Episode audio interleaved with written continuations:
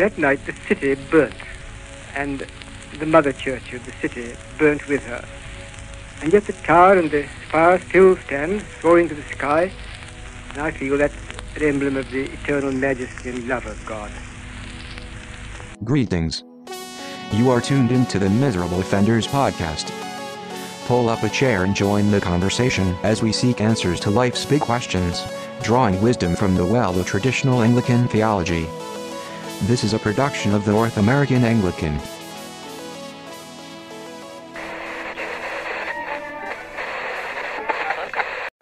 Well, greetings and welcome to the Miserable Offenders podcast. My name is Jesse Nigro. I'm the editor of the North American Anglican Journal, and I am your host. I'm today. I'm joined by our co-host, Father Isaac Rehberg. Welcome, Father.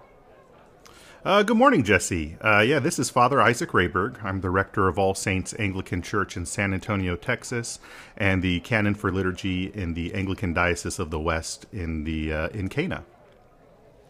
Excellent. And as canon of liturgy in the Anglican Diocese of the West in CANA, I'm sure that uh, this book we've been going through by the late Reverend Dr. Peter Toon on uh, common prayer has had a lot of things or topics that has piqued your interests over the past few weeks. Um, anything in particular about Toon or this book that uh, we've already covered that sort of strikes you as out of place or um, particularly prescient in our current moment in Anglicanism? Um, well, Toon is has been one of my my absolute favorite authors. I think I mentioned that um, on our first episode of this, and I, I I really wish I could have been here for the other two episodes that I missed. Uh, they were they were so good. Um, but yeah, Toon, Toon has you'd been, been here too. yeah, Toon has uh, has been one of um, one one of the greats for for uh, for classical Anglicanism uh, for a long time, and he was a big part of my introduction as I was coming back to my my roots in Anglicanism. Uh, I, I, I like that in the very last sentence of the section y'all covered last week, um, when he said, "In fact, this destruction is already well well advanced already in North America, since a generation now exists for whom the tradition of authentic common prayer has not been a living experience, and that is absolutely true. In in my mm. my journeys for for uh, just in Anglicanism in general, but especially diocesan, um, doing my diocesan duties, that has been the biggest thing. Is so many of our clergy and our people have never experienced anything but the 20th century liturgical revisions. And um, even even when they're in their best form, it's just not quite the same. Uh, and and you know, I, I had wrote I wrote a, an article for North American Anglican right after the ACNA's 2019 was officially released at, at Assembly about why I'm not as grumpy about it. And part of part of that was that it's trying to be that bridge Right. but it has to make that concession to to those that have never never experienced anything um, you know that that's that's kind of what they were thinking pastorally and while i don't like it i i, I kind of agree. Sure. It's an interesting thing um, because whenever you have to make a bridge between something that is sort of inherently flawed and what you might call um, the right side of the shore um, that flawed side is going to sort of color everything that's going on. Right. Um, and I think, uh, you know, I mentioned to Andrew maybe last week that um, I'm really interested in, you know, the, the 2019 prayer book that the ACNA has put out. You know, having said all this, it probably was an admirable effort, and I, and I think I'm kind of ready to admit that, given sort of what its what its intentions were. Um, but I'm far more interested in like the 2035 uh, book of you know or the 2062 right. you know right. like I, I want to see what the full transition looks like um, before I judge this one if that makes sense Yeah, yeah, that that makes a lot of sense. Um, you know, and I remember going through uh, some Toon had made for I think I think it was commissioned by the Anglican Mission in America, and then the Prayer Book right. Society had uh, worked with it, but but Toon was the main guy behind it, kind of a modern English rendering of the classical, and, and he was saying, okay, this is the bridge to get you back to the classical, mm-hmm. and um, you know, I, I used that with a home group when I was in my uh, my, my, diaconate and my postulancy um, to do evening prayer with a home group, um, and it was it was fine. It's it's actually one of the approved liturgies in our in our diocese, but um, you could tell that it was provisional. I mean, the the language wasn't. It felt kind of like a draft, as good as it was, and sure as and I think as good as the 2019 is, there's still something provisional about it. Now, I think a lot of people in the ACNA would be up in arms, you know, arguing against that point, but but it does feel to me still a little provisional. Right. Yeah. Well, I mean, and again, so many of these judgments, and and obviously we don't expect every listener to um, agree hundred percent with everything that you or I say, or, or it's not as though you and I are agreed on everything. but um, when you m- make judgments like this on sort of the qualities of a prayer book, the big um, consideration is, of course, sort of where you put the goalposts. You know, what are the what's right. the ideal? What are the standards? And if your standards are relatively high, and I, I tend to think that in the Anglican tradition, taking taking the long view back to Cranmer's first draft of the Book of Common Prayer um, we have good reason to sort of have high standards when it comes to commonality.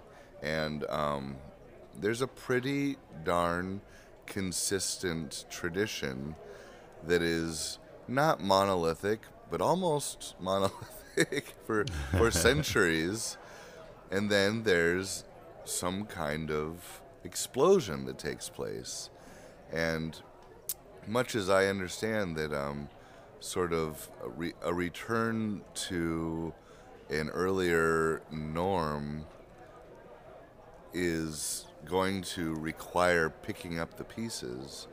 Um, I guess I'm just sort of anxious for any kind of measure that can get us back there and and actually in a position of common prayer, uh, like Dr. Toon is talking about here. I mean, he doesn't he doesn't use neutral words to describe the situation, right? Um, the destruction is well advanced, right? Does not sound like a, a neutral appraisal. And, and, I think one of the things we're just going to have to deal with for at least another generation or two is that there will not be truly common common prayer for a while. Right. Um, you know, I, I, rejoice that in our diocese, and I think this is the norm for most dioceses. Uh, um, certainly, it, it's the case in CANA, but I think it's also true for most of the dioceses in the ACNA. Um, there is a list of approved liturgies, and on that list is almost always the classical prayer books. I rejoice in that. Yeah, um, there's good. you know, but that does mean it's not truly common. Yeah, um, it is. Common prayer is optional. well, at least yeah. it's an option, right?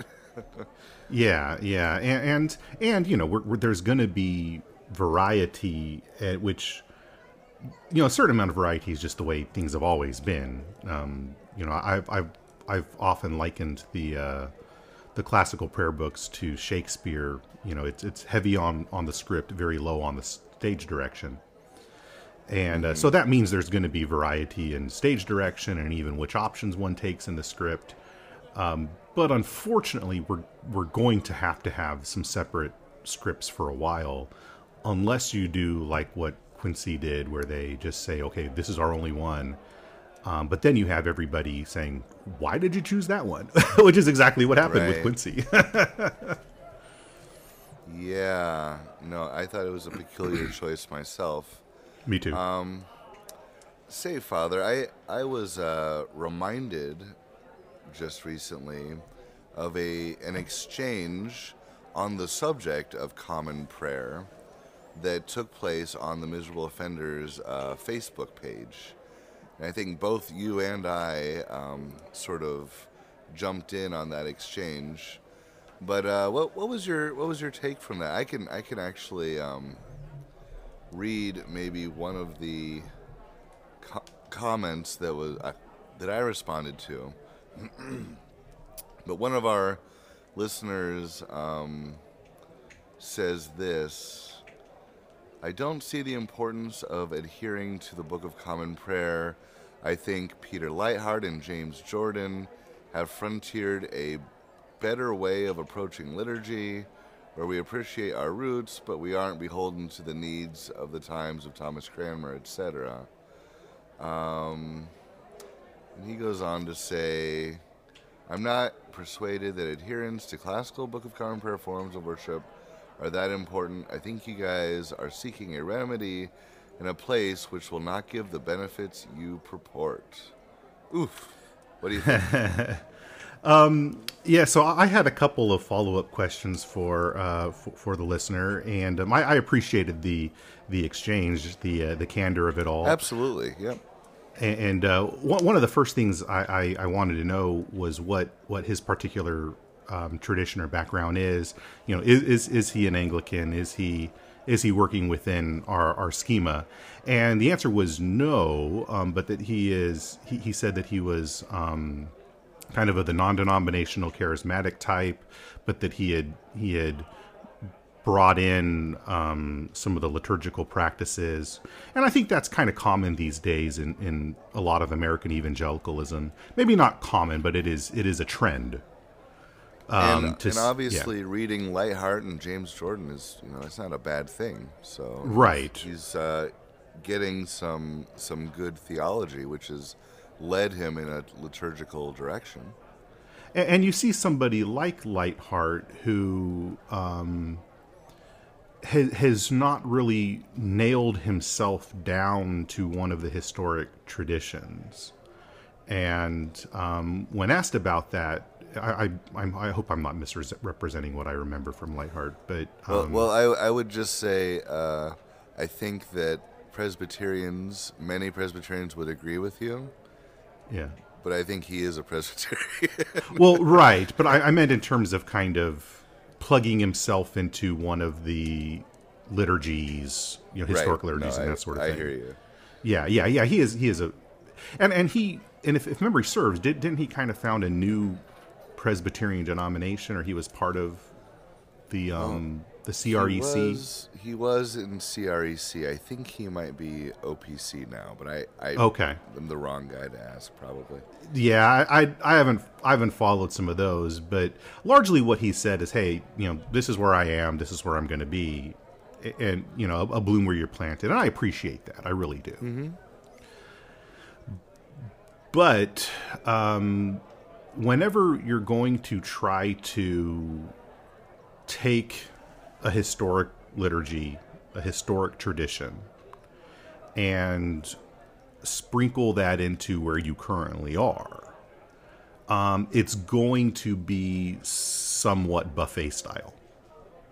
And that that's Right. just the way it's going to be. You know, I, when I was kind of towards the end of my time in the Messianic movement, um, you know, there's a lot of this in the Messianic movement because there was a, a there's this idea that we want to be liturgical in a Jewish way, but we obviously can't do everything that the rabbis do because there's just some theological problems there. And so you end up having a lot of proposed liturgies that have merits one way or the other.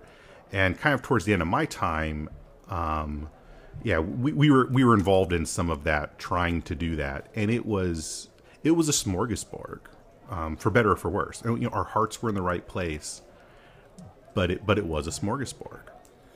Right, and that's interesting. Um, and I think it was what I found interesting from uh, our listener, who, uh, hey, you know, hope you're still listening, um, uh, was that he he sort of was of the opinion that as much freedom on the local level as you can give the pastor um, is all for the better.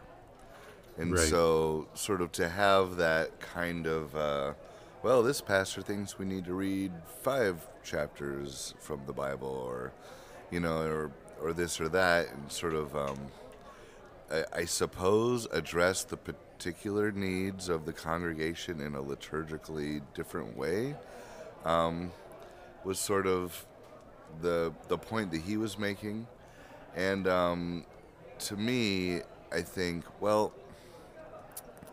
understanding that you're coming from a non-denominational background, and even you know in a situation like Leithart's where there isn't really a strong liturgical tradition. I mean, the Presbyterians were kind of founded on rejecting set liturgies, for goodness sakes. Right. Um, uh, but when you're when you're coming from sort of the wild wild west, you you feel like you're maybe adding all sorts of order. You know, when you're deciding to do things in a set way. Um, but from where I'm coming from, the idea of having any pastor be able to tweak the liturgy however he wants um, and, and and our listener even said, you know, I I think the danger of potential heterodoxy is worth making sure that people have that kind of freedom. And I think, you know, just from a prudential and a pastoral sort of concern, I just have to see, yep, I think that's just where we disagree, you know. Absolutely, and it really is a fundamental disagreement on core assumptions. You know, the part of the core assumptions in the English Reformation, and I would say the reformers in general, is that on whatever that that level is. So for England, it would have been that national level. There needs to be a certain amount of uniformity in practice so that there's a uniformity in doctrine. And that's the mm-hmm. only way you can do that because we are, you know, the, the individual congregations are not the fundamental unit of the church. And, and and it should be pointed out that's not what you know in the definition of the church in the articles Article 19 when it speaks about a congregation of faithful men where the word of God is rightly preached and the sacraments duly administered. That's not congregationalists speaking. you know, um, though people have said that. You know, so so yeah, that's that's a fundamental assumption of the English Reformation that is just not shared in American evangelicalism. In American evangelicalism, the individual church is the fundamental unit, the individual congregation, and you might form associations for the sake of um, accountability and being able to do some stuff together. But ultimately, the autonomy of the individual congregation is sacrosanct, and that's just not the case in the English Reformation. Right, and I think it, there's also this this other issue, um, and maybe this term gets overused in Anglican circles, but I do think that um, lex orandi, lex credendi is an important principle in this conversation. Yeah. If you have, if the way of your prayer is the way of your belief, and you have a radically different way of prayer in every congregation, then you legitimately have a situation where people may be believing radically different things from place to place. And I, you know, I don't know what sort of denomination or, you know, um, group or church another person belongs to, but that kind of situation should be unacceptable on the Anglican level. And of course, the sort of liturgical chaos that we experience in modern Anglicanism that leads to the theological divergence is something that many of us are constantly lamenting.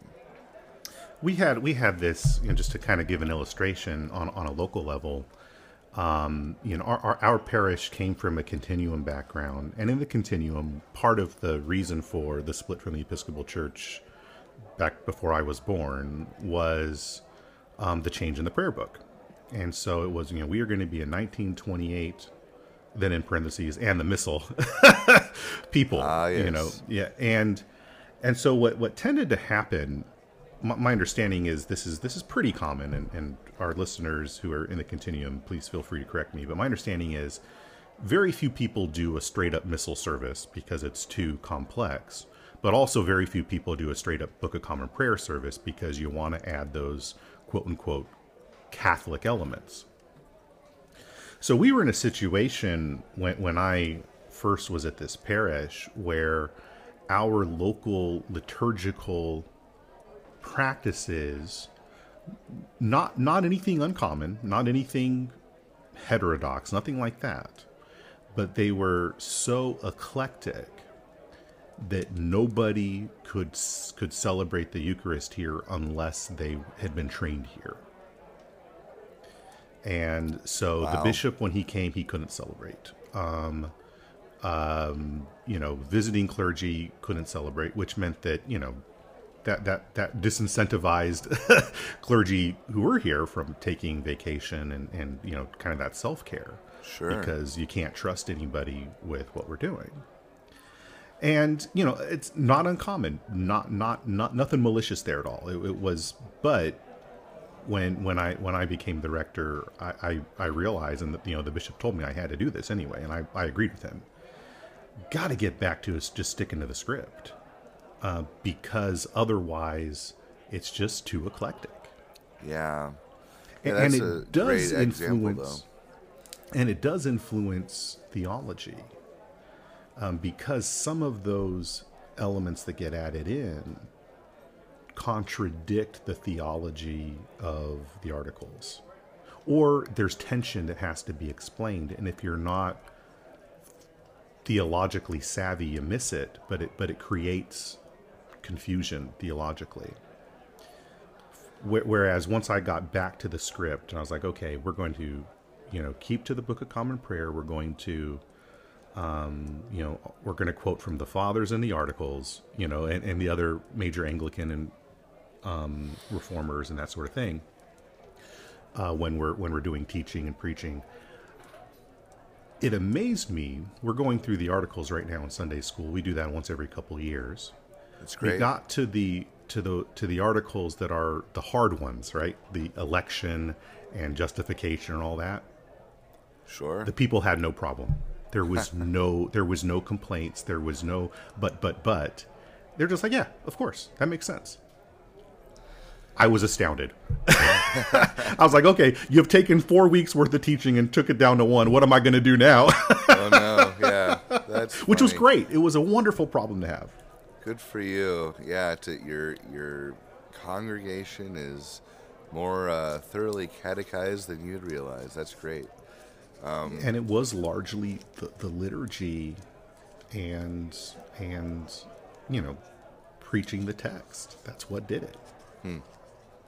Well, that's a. I love that kind of story because so often we hear complaints about, uh, you know, uh, the articles are irrelevant. The the traditional Book of Common Prayer would never work here. You know, um, but I just love to hear stories about people who just try it, you know, just pick it up and try it, stick with it for a while, and to hear that the good fruits do in fact come out. I mean, it's something I believe, but it's just nice to sort of get evidence from the real world as well.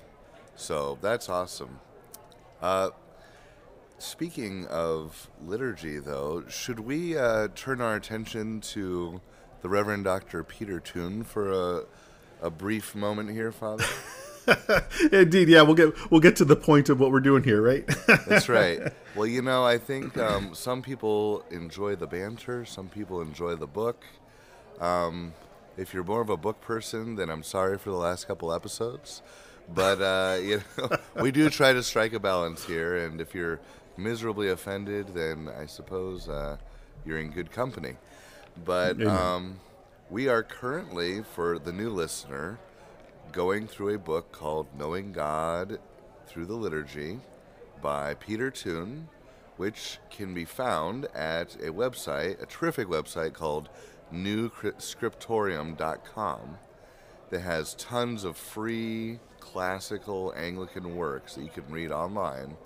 But if you click on the Toon collection, and pull up this book, we are currently in the second chapter and about to begin uh, a new section called Shaky Foundations.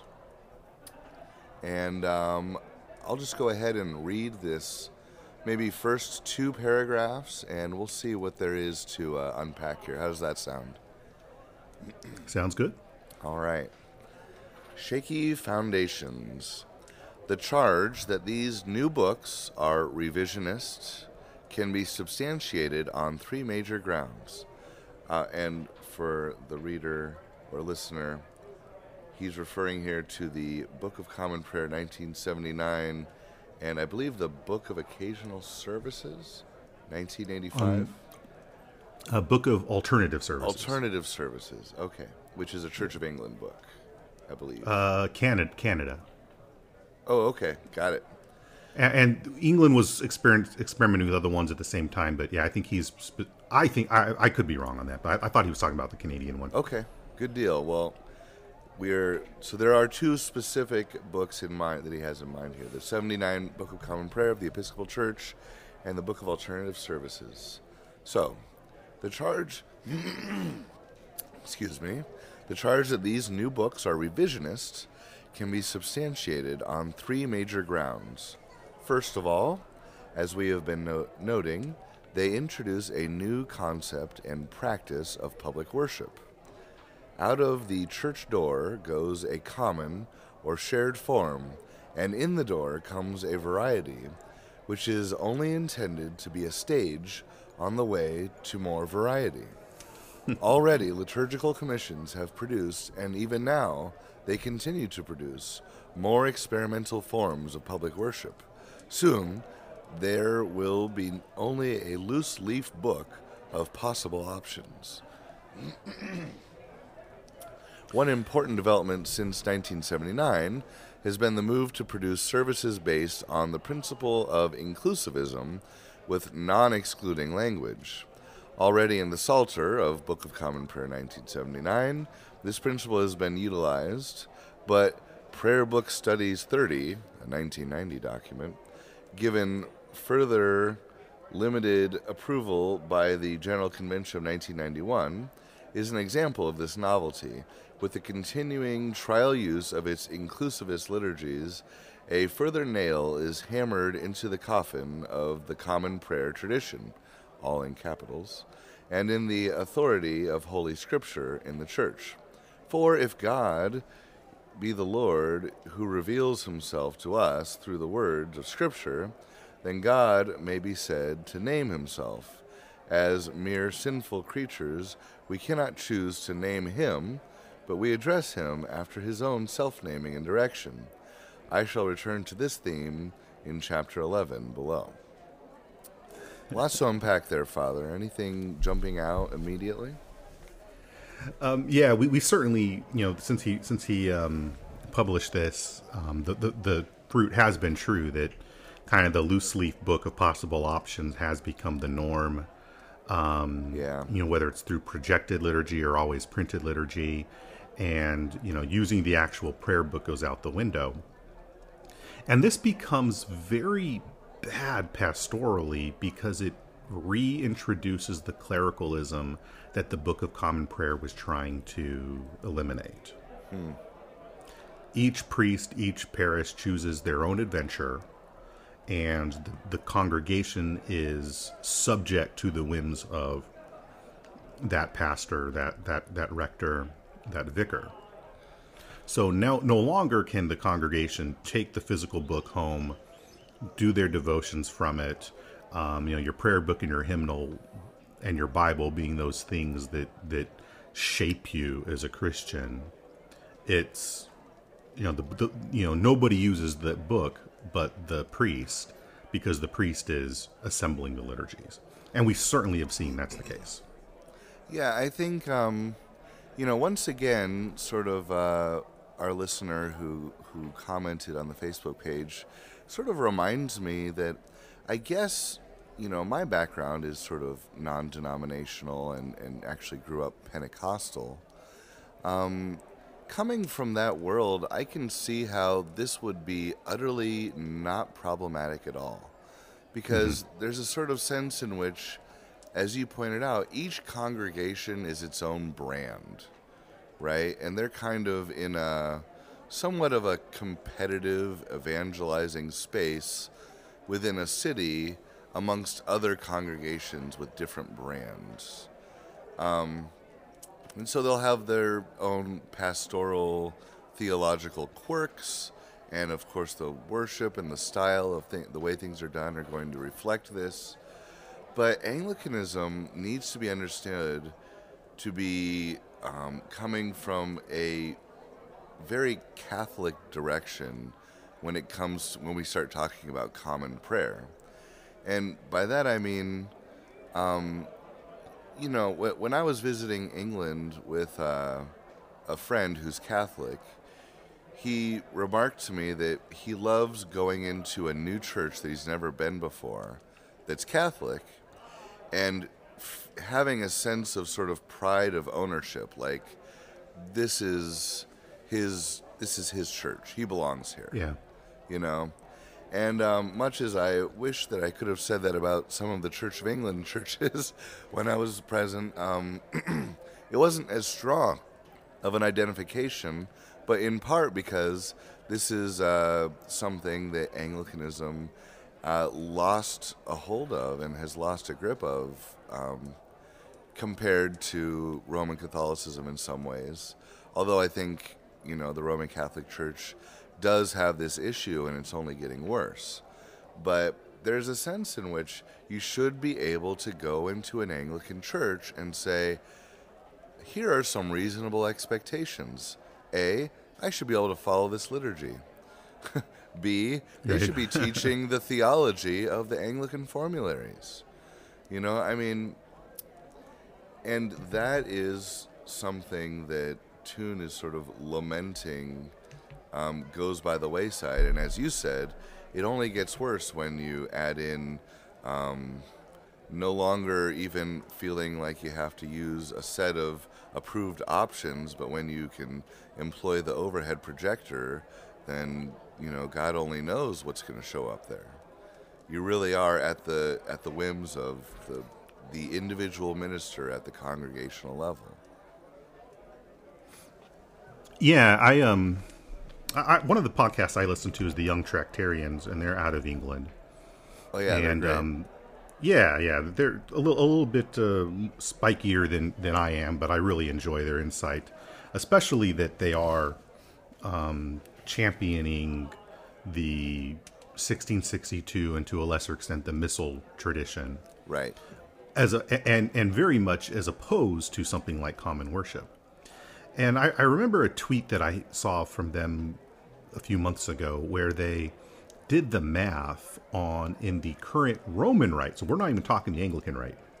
We're talking the current Roman rite, the Novus Ordo. How many how how many options there were um, for all the different Eucharistic prayers? Because there's various proper prefaces for different occasions, and there's various options for each of those occasions. To where there's there was something in the in the neighborhood of, if, if memory serves, six or seven figures worth of total options mathematically. And, you know, we're, yeah, we're not talking six or seven options, but six or seven figures worth. So in, in the hundreds of thousands or or, or or or millions of memory serves, um, if you just do all the math. Now, of course, some of those are never going to be used, but you would never be able to hear every option in a lifetime. And we have we have the same situation with a lot of these alternative liturgies. I was looking for my notes just now um, from the from from the ACNA assembly that just passed on on the on the prayer book. Um, I I attended all of the uh, new prayer book breakouts and took copious notes, but I cannot find them on my iPad right now. but I, I I do remember that one of the things they pointed out was in, in switching from the 79's options down to just the Eucharistic prayer. We're not talking proper prefaces and all that, but just the basic Eucharistic prayers. There ended up being going down from about eight different options to two, which is great. And a of course, move in the in right the- direction. Yes. Right, right. Yeah, because in the 28 we have one. you know, in the 1662 there is one. No doubt. Yeah, that's and again, it's it's a bridge from sort of an unfortunate situation towards a better situation, and I think we have to, at the very least, um, uh, appreciate the improvement there. So, yeah, that's that's uh, that's pretty amazing that there are so many options. Well, and you know, it, it really breaks down um, the ability to sort of have reasonable expectations that you will be able to find a home parish if you go traveling. You know, I mean, Yeah. I, I know people find that very difficult if they if they move. They say, "Oh, look, there's a there's an Anglican parish in town. Good." No, you can't. Yeah, I mean, yeah, I mean, you have to scour that website and and try and figure out, you know, well, what liturgy are they using? Is is this is is the priest a male or female? I can't tell. You know, I mean, I mean, these things are not. It's not just an easy determination of, oh, these are our people. I can jump right in. Um, Right. i- if only. But um, beyond that, let's see. Was was there anything else that jumped out from that? Uh, We had the inclusive language thing. yeah. What did you think of the inclusive? It, and I know that um, you know one of the big things that people have complained about from the '79 prayer book is uh, there's the psalm that says "Behold the man," and I think they changed it to "Behold the person." Yes. Um, so Which Psalm one and Yeah, which was- is obviously uh, it's it's foretelling Christ, right? So behold, the man ought to be okay. yeah. So this is um, this is from Psalm Psalm one is is kind of the classic illustration. Um, in the um, in the Coverdale Psalm, I'm sorry, in the in the 79 Psalter. Um, trying to find it real quick. I, I just I happen to have a 79. Um, so the verse, the first verse of, of the first psalm, yeah, right. the first verse of the first psalm is, "Happy are they who have not walked in the counsel of the wicked, nor lingered Ah. in the way of sinners, nor sat in the seats of the scornful." In the um, the Coverdale, as you find in the 1662, because I have my 1662 right next to my 79. And again, don't tell anybody. Uh, um, the, one of the interesting things about the 1662, unlike all the American ones, is the page numbers are not universal. The layout is not the same everywhere. Um, the American church has always made the layout ex- totally the same, which I love. And so, yeah, Psalm 1 1 um, in the Coverdale is Blessed is the man that hath not walked in the counsel of the ungodly, nor stood in the way of sinners, and hath Right. not sat in the seat seat of the scornful. So, like you said, yeah, it, it's been widely interpreted for ages and ages and ages as a messianic um, implications, which gets destroyed uh, by the 79's rendering. right. Which just seems like, um, you know, as as much as you know, I'm not particularly sympathetic to, oh, we need to change the language, especially of Scripture, to try and shoehorn sort of modern uh, ideas of inclusivism in. It, at the very least, you'd think that they'd be able to tell theologically, you know, when certain passages just have other implications going on. But that it just, you know, just this kind of goes to show how either A, clumsy the operation was, or B, potentially malevolent it may have been. Um, because obviously, Dr.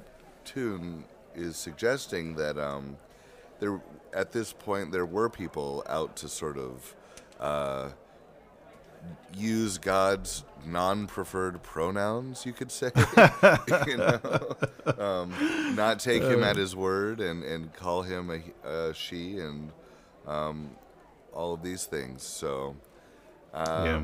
yeah, one of the principles that went into the 2019 and not to keep hammering this home but it's it's an interesting just kind of contrast when it comes to liturgical revision um, in the in the big breakout session on the psalter they had a team of of folks working on the psalter and they wanted to they, they were calling it kind of the renewed coverdale or something to that effect and um, so there were times when they judged that the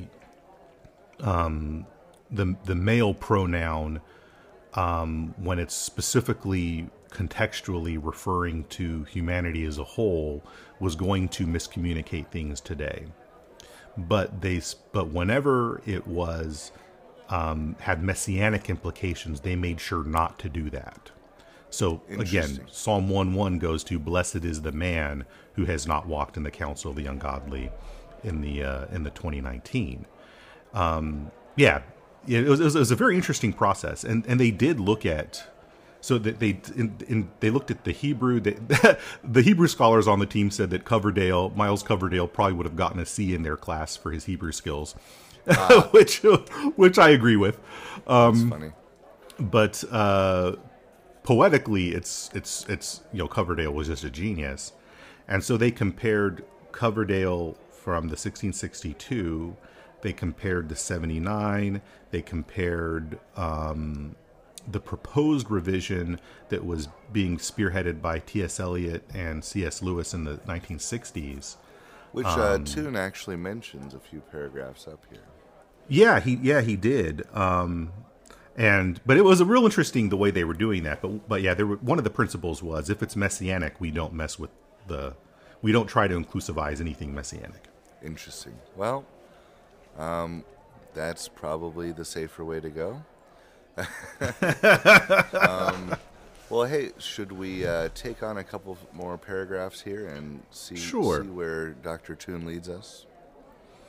In the second place, there is a definite weakening of basic Christian doctrine in the new books. In fact, it is not claiming too much to say that there is evidence of a definite move to revise Christian doctrine in some places within them. One does not have to look very far with a trained eye to see that the doctrines of the Holy Trinity, the glorious person and saving work of our Lord Jesus Christ, and the nature of God's salvation have all been either modified or revised. Many good and faithful Episcopalians have not noticed this doctrinal change because they have in charity assumed that the BCP 1979 has the same doctrine as that of the BCP 1928 and have read classical doctrine into the words they have read. Take, for example, the doctrine of the Trinity. This doctrine has been preserved in the old form of the Gloria Glory be to the Father, and to the Son, and to the Holy Ghost used at the end of the canticles and psalms in the BCP 1979, as well as in the blessing given at the end of public worship by the bishop or priest. It has been lost, however, in other places, most obviously in the opening blessing of God in rites 1 and 2 of the Eucharist. Instead of Blessed be God, the Father, the Son, and the Holy Spirit, for our God is one God in three persons, we are given a formula which is a form of the ancient heresy of modalism. God is one but has three names. The definite, the definite articles are left out, and thus instead of the Father, the Son, and the Holy Spirit, we are given Father, Son, and Holy Spirit. Wow. Um, of course, the first thing that jumps to my name is the Lutheran satire cartoon of the uh, the two Irish guys who St. Patrick is trying to use an analogy for the doctrine of the Trinity, and they say that's modalism, Patrick. But My sister sent me that link just this week. She goes to a Lutheran, an LCMS church in um, in New Mexico. She and her family, and she said, "Have you seen this? This is great." I was like, "Oh yes, Sarah. We we watch this every Trinity Sunday. it's so great. it's classic." Oh, absolutely. So, of course, you know, anytime I- I'm looking into ancient heresies, those little voices pop into my head, you know. but this is this is an interesting uh, change that I wasn't aware of. Um, but I mean, I think the point is well made. Um, that whether it was intentional or not, uh, so much of heresy can be done by accident, right? And and when you change the words of the prayer, you inevitably begin to change the meaning of the words in the minds of the faithful. Yeah. As a child, um, you know, I was born in 79. So, um, you know, we, we kind of, as a child, were, were 50 50 Catholic and Episcopalian. And I loved the Book of Common Prayer as a child, which is kind of weird for a kid, but I really did. I love um, And- but of course, it was the 79. And so when I returned to, to these roots, a big part of it was rediscovering the Book of Common Prayer. And initially, it was the 79 for me. and I I totally read orthodoxy. I mean, I, I charitably looked at everything in the 79 with orthodoxy. I would not have seen that in a modalistic way. But as I discovered the classical prayer books, what I realized is that there is kind of a lowest common denominator theology in the 79, which, while it can be interpreted perfectly orthodox, it gives enough wiggle room to interpret it heterodox as well. And I mean, lest we need any evidence that this can have dangerous consequences, look at the heterodoxy and the outright heresy that is mainstream in the Episcopal Church today. Right. I mean, and, and I and I don't want to suggest that it's just the effects of liturgical chaos. I think that the very people who were in here tinkering with the liturgy, some of whom were probably pretty orthodox, but others of whom were undoubtedly of a revisionist bent and were out to get different doctrines sort of uh, permissible within their church. I mean, I think there's those some of those same people are, you know, probably being phased out, but have been in leadership for a long time. So it's it's a both and thing, but um, I don't think there can be any doubt that this is the time when some major changes were taking place in the Episcopal Church. Uh, a huge one being obviously the ordination of women. Yeah, and we see that kind of the seeds of that theological liberalism were coming in before that. I mean, you know, e- even even in the Church of England, you know, Newman was Oh, no fighting against yeah, against some of that 19th century form of liberalism. So so you know, this was this was sinking in already, but it was it seemed to be one of those situations where you had to kind of cross your fingers behind your back when you're saying the creed if you were of that bent. Right. And what happens in the 1960s is that as those liturgical changes were made, um, in part to accommodate that within the church, not to force liberalism, but to accommodate liberalism. Right, which shows that there was obviously some some degree of institutional power had been gained by those who would have preferred that in the first place. Right. There was um, our, our friends at um, oh gosh, which which not not the Sacramentalists, but the um, Anglican Audio, uh, Faith and Honor. They had Yes. an interview a few months ago with a fellow who was doing um, significant studies on those 1960s changes, and yeah, he says yeah, the, the documents that came out later from the liturgical commission was showing that yeah, there was definite agenda involved, and that might not have been at 815. You know, that might not have been happening on the presiding bishop's office or even all the House of Bishops, but there was enough allowance for that that the liturgical commission was was very much wanting to to to push an agenda. Um, whether it was known by you know whether the House of Bishops was aware of that or whether they got snowed is a is a good question. I, I couldn't say. Yeah, well, that's. I mean, it's it's interesting. Um, yeah, it's it's interesting to sort of track this change historically. It's also kind of depressing, Yeah. but um, uh, it it does sort of bring to mind, you know, this sort of talk of well, it was first um, first it was just an allowance, you know. right. Uh, it reminds me of uh, Richard John Neuhaus, who wrote uh, about Neuhaus law in uh, in the an article in First Things years ago. He's now passed, but he was the uh, editor of First Things, and he was a former LCMS pastor who became Roman Catholic. But um, his Neuhaus law um, goes something like oh, how does it go? Um, wherever orthodoxy is optional. It will inevitably be excluded or something to the, to that effect. Right. Yeah. And um, boy, you know, I don't know. I don't know what to make of that. I don't know if, if it's hundred percent true. Um, you know, I think he was fleeing certain things to become Roman Catholic, and you know, might be surprised to see some of the things that have become mainstream in, in that communion um, today. But um, it, it, does make one think. You know, uh, it's it's a terrible idea to to make allowances for non-orthodox ideas and to be happy that well at least orthodoxy is being permitted you know that's it's not and that's a, really a go ahead oh and that's that's really a big big focus of the reformation period was um you know the dis- discipline is one of the marks of the church mm-hmm. you know and and you know that that's one of the reasons why we've always said it's good to have bishops is to keep the priests accountable. But that means the bishops need to be orthodox themselves and they need to be keeping the priests accountable. right.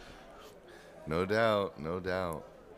Well, uh, why don't I read this last or one more paragraph, which I think gets us about halfway through this section. And um, that way we'll have a good starting place to pick up next time here. All right. Um, Another obvious example of change is in the use of a revised form of the Apostles' Creed. Though, in the original Latin and in the long used English translation, the virginal concept of our Lord is clearly set forth in the words, He was conceived by the Holy Spirit and born of the Virgin Mary. The revised form in Morning Prayer Rite 2 has the words, he was conceived by the power of the Holy Spirit and born of the Virgin Mary. The aim of the new words is to allow people who do not believe in the miraculous conception of Jesus to think of his conception as if it were like that of Isaac or John the Baptist, normal but special. Such an interpretation is, of course, heresy. In fact, as you survey the theological content of the BCP 17, 1979, you notice a general tendency to treat and present Jesus as the, quote, perfect man in whom the divine presence dwells. That is, he becomes for all of us a supreme example of God's presence and as well of our response to God in faith. To think of Jesus only as a revelation of God and as a perfect example to us is surely something short of confessing him as my Lord and my God. wow, scary stuff when you think about it.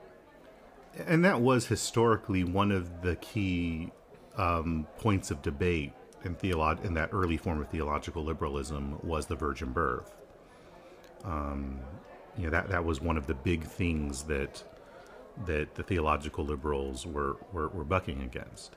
And, and, I find it I find it kind of interesting, you know, when, when speaking with skeptics even today, you know, people that you know we'll have that kind of that same view of Christ. So Jesus was a good man. He was a man who knew God, and he's a good example for us. But I can't go to the point where I'm saying that he is my Lord and my God. Mm-hmm. Um, they almost always are going to doubt the virgin birth. And and the funny thing is, they seem not to realize that people have always known that they'll always say something i don't believe in the virgin birth because virgins can't conceive right and, and they would say that's why it's a miracle my friend you, you don't don't you understand that we have never not known how where babies come from exactly. Humanity has known what's going on. We wouldn't be claiming this if it wasn't. I mean, we wouldn't be claiming this just so that we could ex- explain it away. This this is one of those areas where Christianity says no.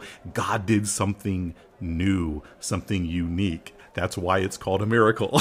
Absolutely. I mean, yeah, it's so laughable. I mean, isn't theological liberalism just I can't tell if it's watered down Christianity or watered down skepticism. because Right. if you're going to be a, a a real skeptic, then just j- you know junk the whole thing. Don't try to sort of, well, I'm okay with going to church, but I'm not sure if I'm going to go in for miraculous things. Like, what are you even doing here then? You know, Yeah, why, why- why would you why rain on our church? parade?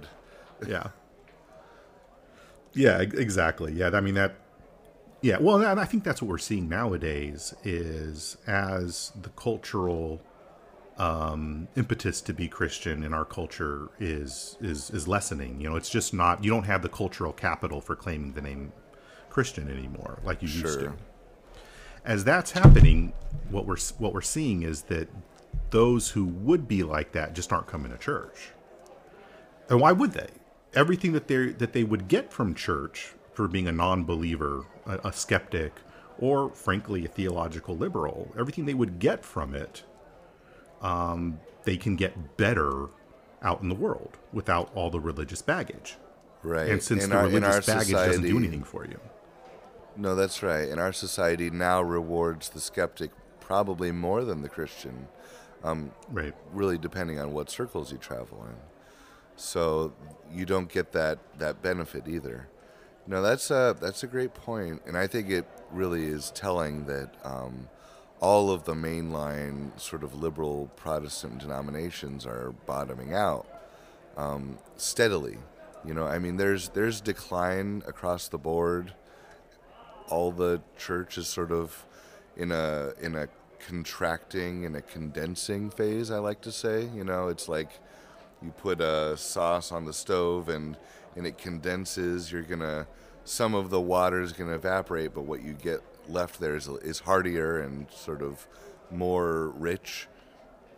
Um, and I think that Orthodox churches are going through this as well. But the liberal ones are, I mean, the numbers are just astounding how quickly the decline has been. And I think it's because, yeah, if, if what you're offering is watered down skepticism, then they can, you know, have their skepticism and eat it too, I guess. That seems weird. you know, out in the world and and quite frankly, more people would probably rather go to brunch than church on a Sunday morning. So and that's another reason why having the rich roots that we you know that are as an example in the classical prayer book tradition is so important if you know let, let's let's not pick on the liberals so much let, let's let's kind of pick on a little bit more you know general conservative evangelicalism kind of your big box mega church Sure. life um, you know if if you're really getting a concert and a self-help or a concert and a ted talk guised in religious language there comes a point where you can get a better concert out in the world and you can get a better ted talk out in the world mm-hmm. and you and if it's not really about if it's just jesus helps me have a better marriage um okay i can go i can go read a good book on marriage and get the same result. Yeah, and, and No, so you're right. yeah. Um, I, it's this idea that you can take a secular package and fill it up with Christian material, you know, and and the content, as Christian as it may be, um, eventually people are just not really going to recognize it. right. You know they're going to what they're being formed by and this is where you know liturgical theology is so important is that your habits the the repeated actions the things that you actually do with your body do teach you spiritual things. There is content there. And when your actions are simply mimicking the lowest common denominator the lowest hanging fruit of secular culture but you're trying to do it in a Christian way or pack it full of Christian content, um, eventually the box doesn't hold what you're trying to put in it. And there's a disjunctiveness there. And people will be, what they're going to remember from church is the secular part that they're doing with their bodies, you know, more so than any Christian or maybe eventually pseudo Christian message that you're trying to reformat or repackage. yeah i mean the, the church is naturally countercultural Yep. Um, and when it's not, that's when you have corruption, you have um, heterodoxy, because you're going to be um, compromising with the world in some way or the other. And Right. and that's uh, you know and that's just uh, it's just not worth it. I mean, that's really the bottom line. It's just not worth it. no, I mean not if your your intent is to is to you know have a faithful community that is worshiping God and producing disciples and bringing new souls to to Christ. I mean, um, trying to use every sort of contemporary secular trick to get new people in the doors. Um, well, congratulations, you've got people in a building. Well, you know, Britney Spears can do that, you know. Anybody can do that if you make it, you know, if you offer candy rather than Jesus. So, you know, it's it's harder work, but offer people the scriptures, offer them a worship experience that's informed by the scriptures. Um, and that's, of course, why we harp on the common tr- prayer tradition so much here because it's tried and true. You know, it's like like C.S. Lewis says. You know, when you're hearing someone pray and they go off the the script, you always have to be listening with one ear to make sure that you can really truly say Amen when they're done. Um, But when they stick to the script and you know, hey, this is our book that we share, then you can sort of enter into the prayer in a full way that doesn't require that sort of, you know, vigilant carefulness necessarily. Oh, Indeed. man, good stuff. well, should we call it call it a, an episode, Father? Yeah, that sounds good, and we'll we'll uh, we'll continue on the same next time. Sounds good. And hopefully, fingers crossed, say a prayer. We'll get all three voices in next time. oh, that'd be great. It would. It would. All right. Well, good talking to you. We'll see you later. Bye bye. Bye.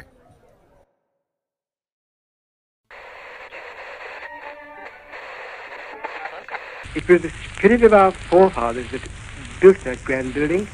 I believe that that spirit is with us still and will help us to, to rebuild it one day when we've served and suffered a while, a little longer. Build it again to the, to the glory of, of Jesus Christ. Miserable Offenders is a production of the North American Anglican.